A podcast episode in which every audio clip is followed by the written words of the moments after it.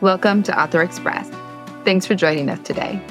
I'm Shawna Rodrigues, one of your hosts and the founder of Authentic Connections Podcast Network, which makes this podcast possible. This podcast is where you discover the voice behind the pages of your next favorite book, and I'm excited about the author we have for you today. Delise Torres grew up in Puerto Rico, watching telenovelas and reenacting scenes with her Barbies.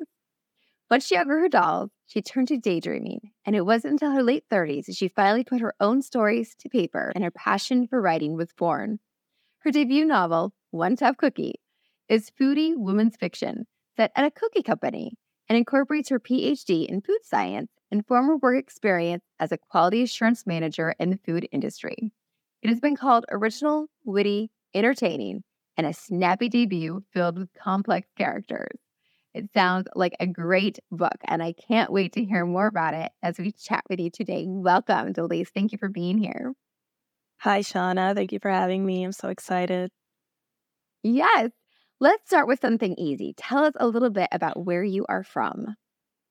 So, I'm from Puerto Rico, as you mentioned. And what's interesting about it is that we have the Hispanic heritage from Spain so we mm-hmm. have that in common with other Latin American countries. But because we are a US territory, we have also the influence from the US. So we are American citizens, so we can travel to the US. We have a US passport. There is no Puerto Rican passport. And our government is the same system as US with a governor, Senate, House of Representatives, and other parties, because we actually can control our laws in a way, but the federal laws are all the same FDA, FBI, USDA, that sort of thing.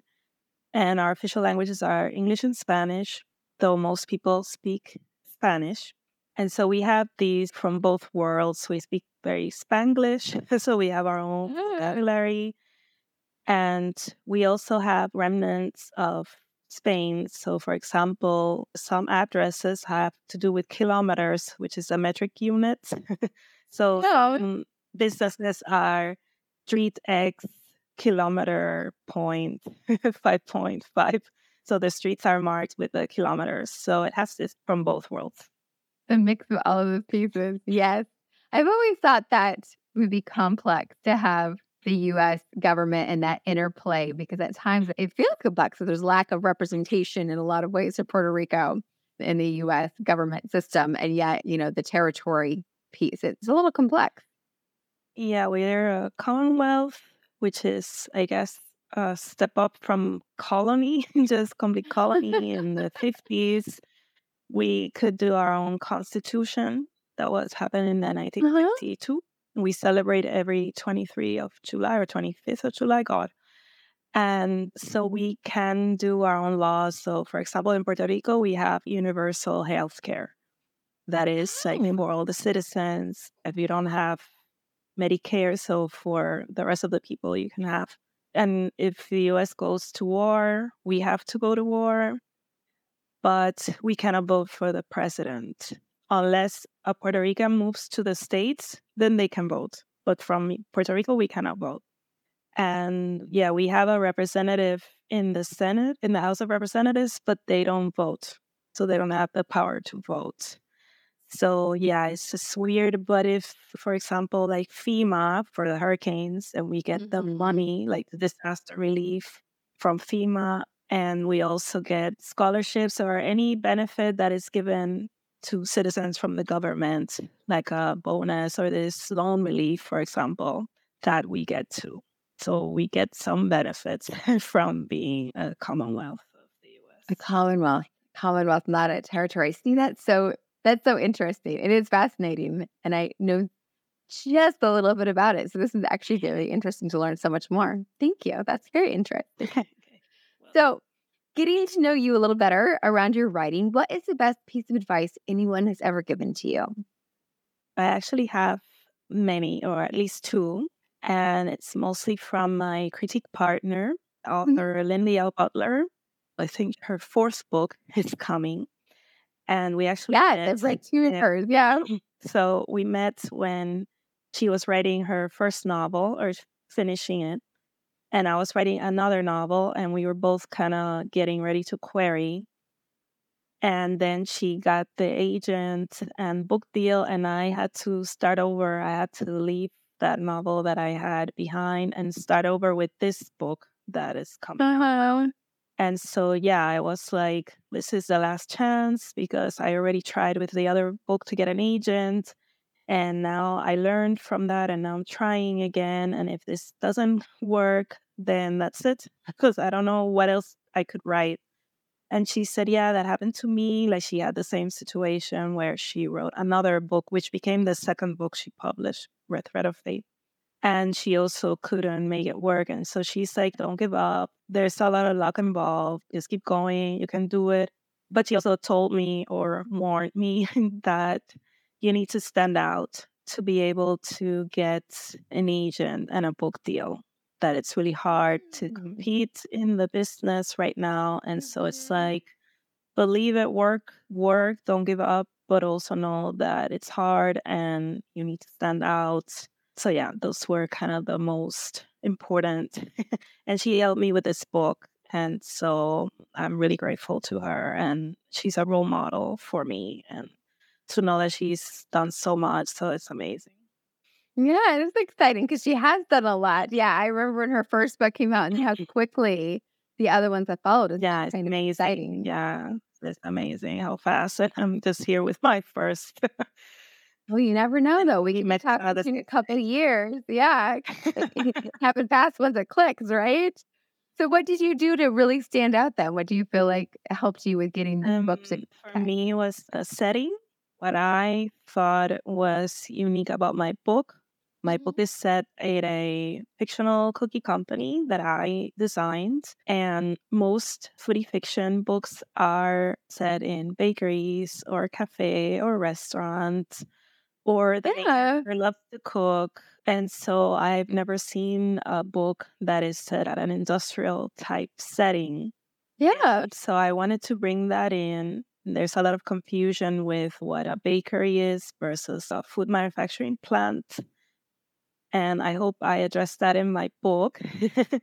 and what a food scientist is that we're not like a chef. We study the process of making food and at an Mhm. industrial level. And so, yeah, and I think most of the food that we consume is processed in some way. And people always say, oh, processed foods are bad, but there are many products that are healthy, like yogurt or cheese, pasta. All those products are processed, and there are food scientists that work to make them and to make them safe for consumption.